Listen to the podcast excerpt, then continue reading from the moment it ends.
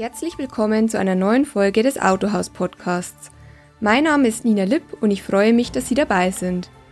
In dieser Podcast-Folge möchte Ihnen Autohaus-Herausgeber Professor Hannes Brachert Aufreger, Branchenimpulse und Mutmacher der vergangenen zwei Monate präsentieren. Hierbei handelt es sich um einen Auszug von HB, der Podcast. Den Podcast in voller Länge können Sie auf Autohaus Next hören. Unser digitales Informations- und Weiterbildungsportal ist für Autohaus-Abonnenten kostenlos. Hier finden Sie neben Artikeln und News auch Videokurse und Web-based Trainings. Suchen, finden und teilen Sie hier Ihr Wissen. Mehr Infos und den Podcast in voller Länge finden Sie unter next.autohaus.de. Und jetzt viel Spaß beim Zuhören. Liebe Kolleginnen, liebe Kollegen, es ist immer wieder erstaunlich, was sich innerhalb von zwei Monaten so alles zuträgt. Das Coronavirus und Webasto muss sein Werk in Stockdorf schließen. Das war vor Weihnachten nicht absehbar. Peugeot übernimmt FCA.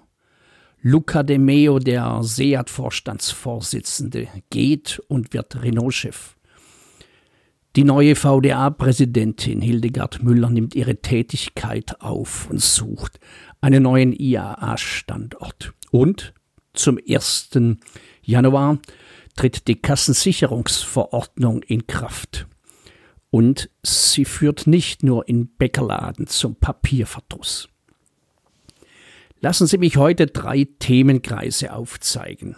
Erstens, PSA greift zu den Sternen. Was bedeutet das nun, wenn PSA FCA übernimmt und nun 14 verschiedene Marken unter einem Dach sammelt? Und was bedeutet das für die Opel, die Fiat, Peugeot und Citroën-Händler? Ein zweiter Block. Das Auto selbst steht nun seit eineinhalb Jahren unter starkem Beschuss. Nicht einmal der ADAC, der 22 Millionen Mitglieder hat, legt ein klares Bekenntnis zum Auto ab. Die Grünen versuchen, die Gigafactory von Tesla in Berlin-Grünheide zu verhindern. Sie reden der Deindustrialisierung das Wort. Und bitte, die hohe Politik sieht zu und schweigt. Wir brauchen 2020 ein klares Bekenntnis, ein klares Ja zum Auto. Der dritte Block. Seit 19. Februar diesen Jahres ist er endlich durch. Der Umweltbonus über 6000 Euro. Und wie lange dauert es, bis der Bonus vom BAFA ausbezahlt wird? Autohaus hat die Händlerschaft befragt. Das sei mein dritter Block. Der PSA-Konzern greift zu den Sternen. Ab Ende 2019 verbündet sich PSA mit Fiat Chrysler und rückt so zum viertgrößten Automobilhersteller der Welt auf. Wir gehen davon aus, dass das finale Closing zustande kommen wird. Dann produziert dieser neue Verbund pro Jahr über sieben Millionen Fahrzeuge. In Summe stehen nun im Konzern künftig 410.000 Mitarbeiter und weltweit 120 Produktionsstätten dahinter.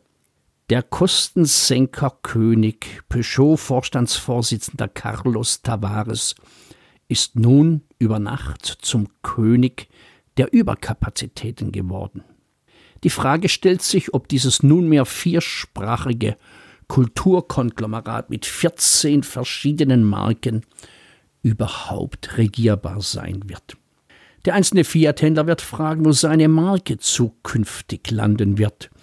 Was wird aus Abarth? Was aus Lancia? Was aus Alfa Romeo?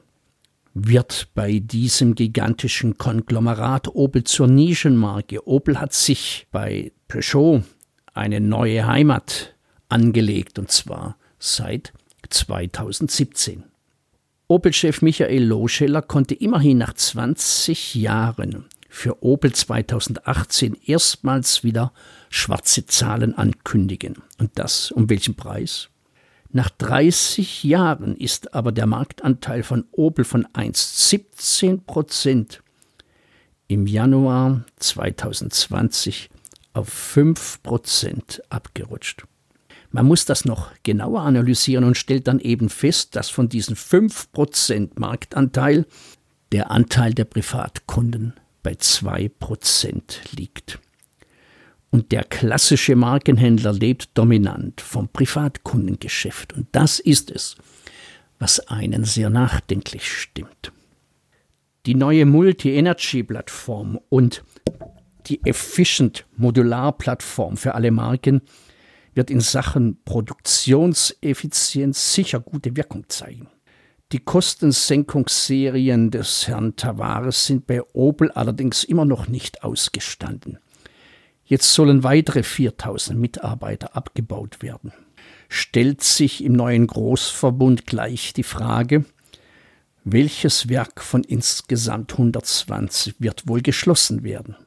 Die Restrukturierung von Opel soll ohne Werksschließungen umgesetzt werden. In Kaiserslautern soll sogar ab 2024 sollen dort Batteriezellen für E-Autos für den PSA-Konzern gebaut werden. Ein 2 Milliarden Investment, das sogar 2000 neue Arbeitsplätze mit sich bringen soll. Man schaue aber rüber zu Fiat und dort an das größte Produktionswerk in Melfi, dann sieht man, es ist gerade mal zu 60 Prozent ausgelastet. Manche meinen, mehr sei gar nicht drin aufgrund der technischen Überalterung der Gesamtanlage. Und man stelle sich politisch vor, das wichtigste Werk in Italien zu schließen, dass das wohl bedeuten würde. Gehen wir weiter. Opel hat sich von den typischen Kleinmodellen wie Karl und Adam verabschiedet. Warum? Durch diese Maßnahmen verliert der einzelne Händler zwischen 20 und 25 Prozent seines Umsatzes.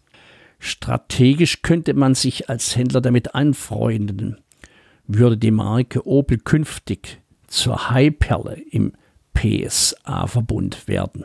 Adam und Karl waren angeblich wenig zukunftsfähig, so sagen die Offiziellen. Man setzt eher auf wachsende und große, profitable Marktsegmente. Ob das der eigentliche Markenkern von Opel ausmacht? Ob diese Überlegung aufgeht? Ein paar Worte zur Opel-Handelspolitik. Die Opel-Händler hatten dann 2019 in Rüsselsheim für Jürgen Keller einen neuen Deutschlandchef erhalten. Das Chaos war aber so groß, die linke Hand wusste nicht, was die linke machte, dass bereits zum 1. Februar diesen Jahres eine Neubesetzung stattfand. Der neue, Andrea Marx, ein Opel-Urgestein, gilt in der Händlerschaft als Hoffnungsträger. Er wird vermutlich mehr als 100 Tage Arbeitungszeit brauchen. Die zentrale Frage aber lautet dennoch, welche Vorgabe wurde ihm von Paris aus in die Feder diktiert? Hat er überhaupt Handlungsspielraum, der so dringlich erforderlich wäre? Oder hat er gemeinsam mit dem ehemaligen Opel-Finanzleiter und dem heutigen PSA-Vorstand Michael Loscheller eine gleitende Abwicklung von Opel herbeizuführen? Stolpernde Insolvenzen diverser Opel-Händler gehörten in diesem Fall als Abfallprodukt dazu.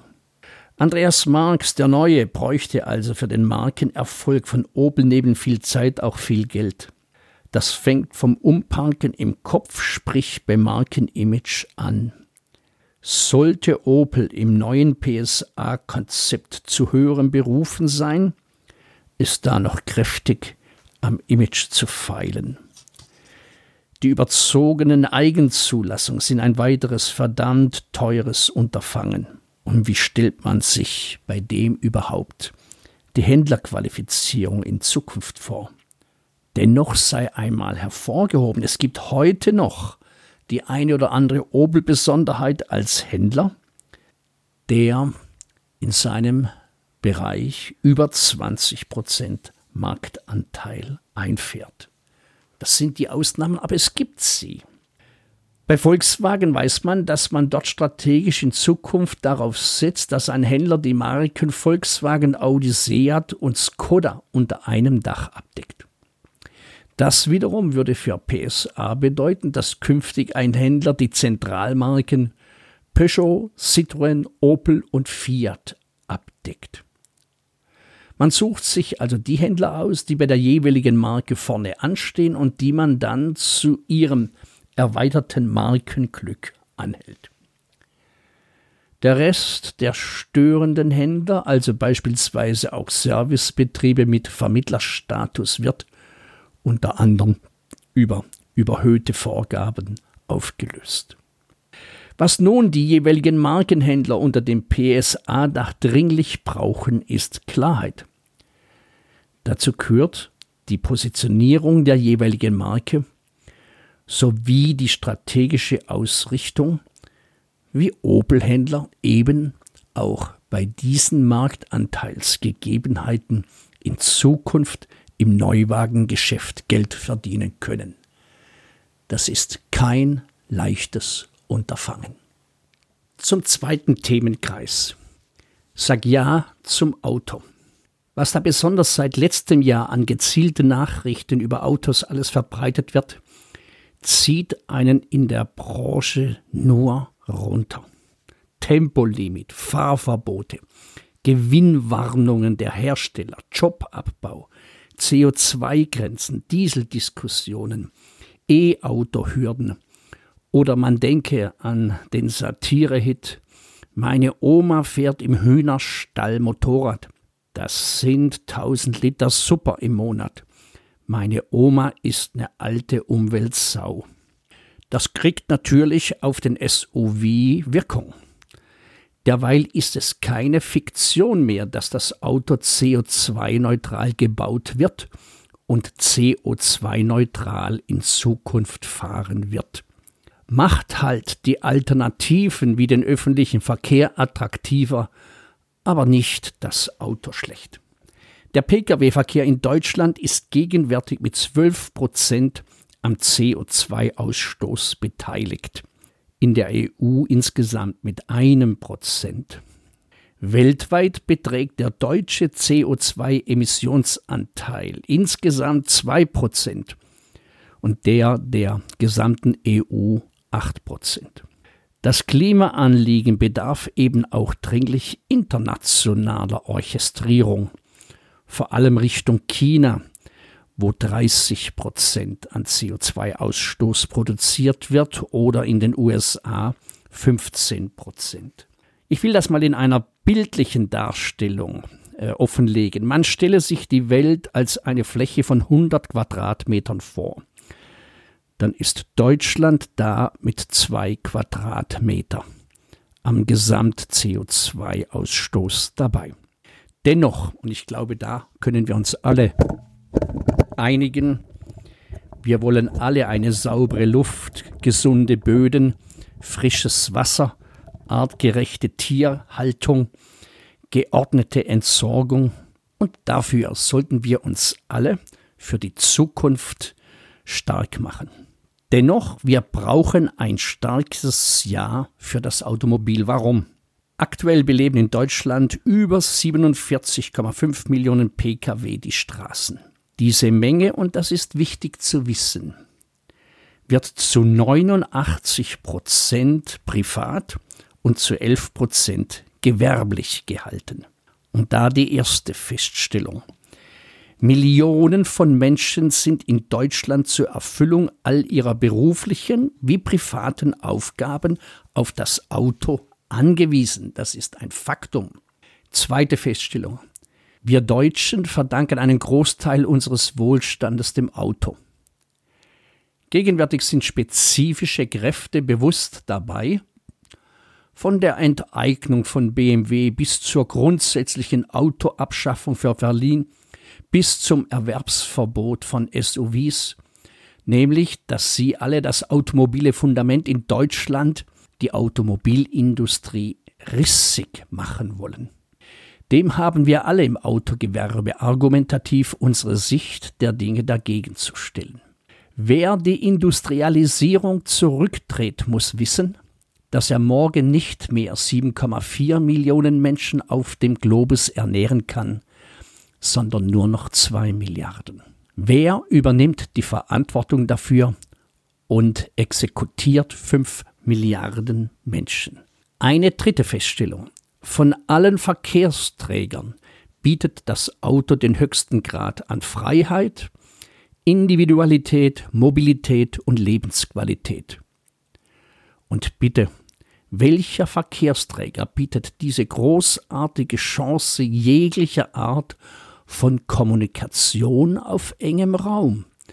Vom lauten Fluchen, Singen, Schreien, Rauchen bis eben zu gehobenen Gesprächen. Der BMW-Slogan verkörpert das alles mit dem Claim aus Freude am Fahren. Es geht im Kern um ein wichtiges Stück Lebensfreude. Das bedingt die Forderung von Power of Choice. Der Einzelne und keine Gretas entscheiden, welche Mobilität und welche Art der Einzelne für sich wählt. Jeder Zweite fährt gerne Auto. Für nahezu jeden Zweiten steht die Freude auf ein neues Auto beim Kauf als Motiv an erster Stelle. Diese Werte muss die Branche im Interesse des Einzelnen wahren. Eine vierte Feststellung. Das autonome, das vernetzte Auto kostet Stand heute pro Exemplar 400.000 Euro. Es ist das aufwendigste, komplexeste und hoffentlich dann massentaugliche Internetgerät der Zukunft. Als iPhone auf vier Rädern. Ein mobiler Vergnügungspalast, für manche eben dann auch ein raffiniertes Büro. Wir werden in Zukunft noch mehr Zeit als heute im Auto verbringen. Es geht also um die Nutzenmehrung und für uns alle geht es um den wunderbaren Aspekt, das Produkt Auto hat eine große Zukunft. Das war ein Ausschnitt von HB, der Podcast, von Autohaus-Herausgeber Professor Hannes Brachert. Wenn Sie auch der dritte Teil des Podcasts zum Thema Umweltbonus interessiert, dann hören Sie den Podcast in voller Länge auf next.autohaus.de. Bis zum nächsten Mal.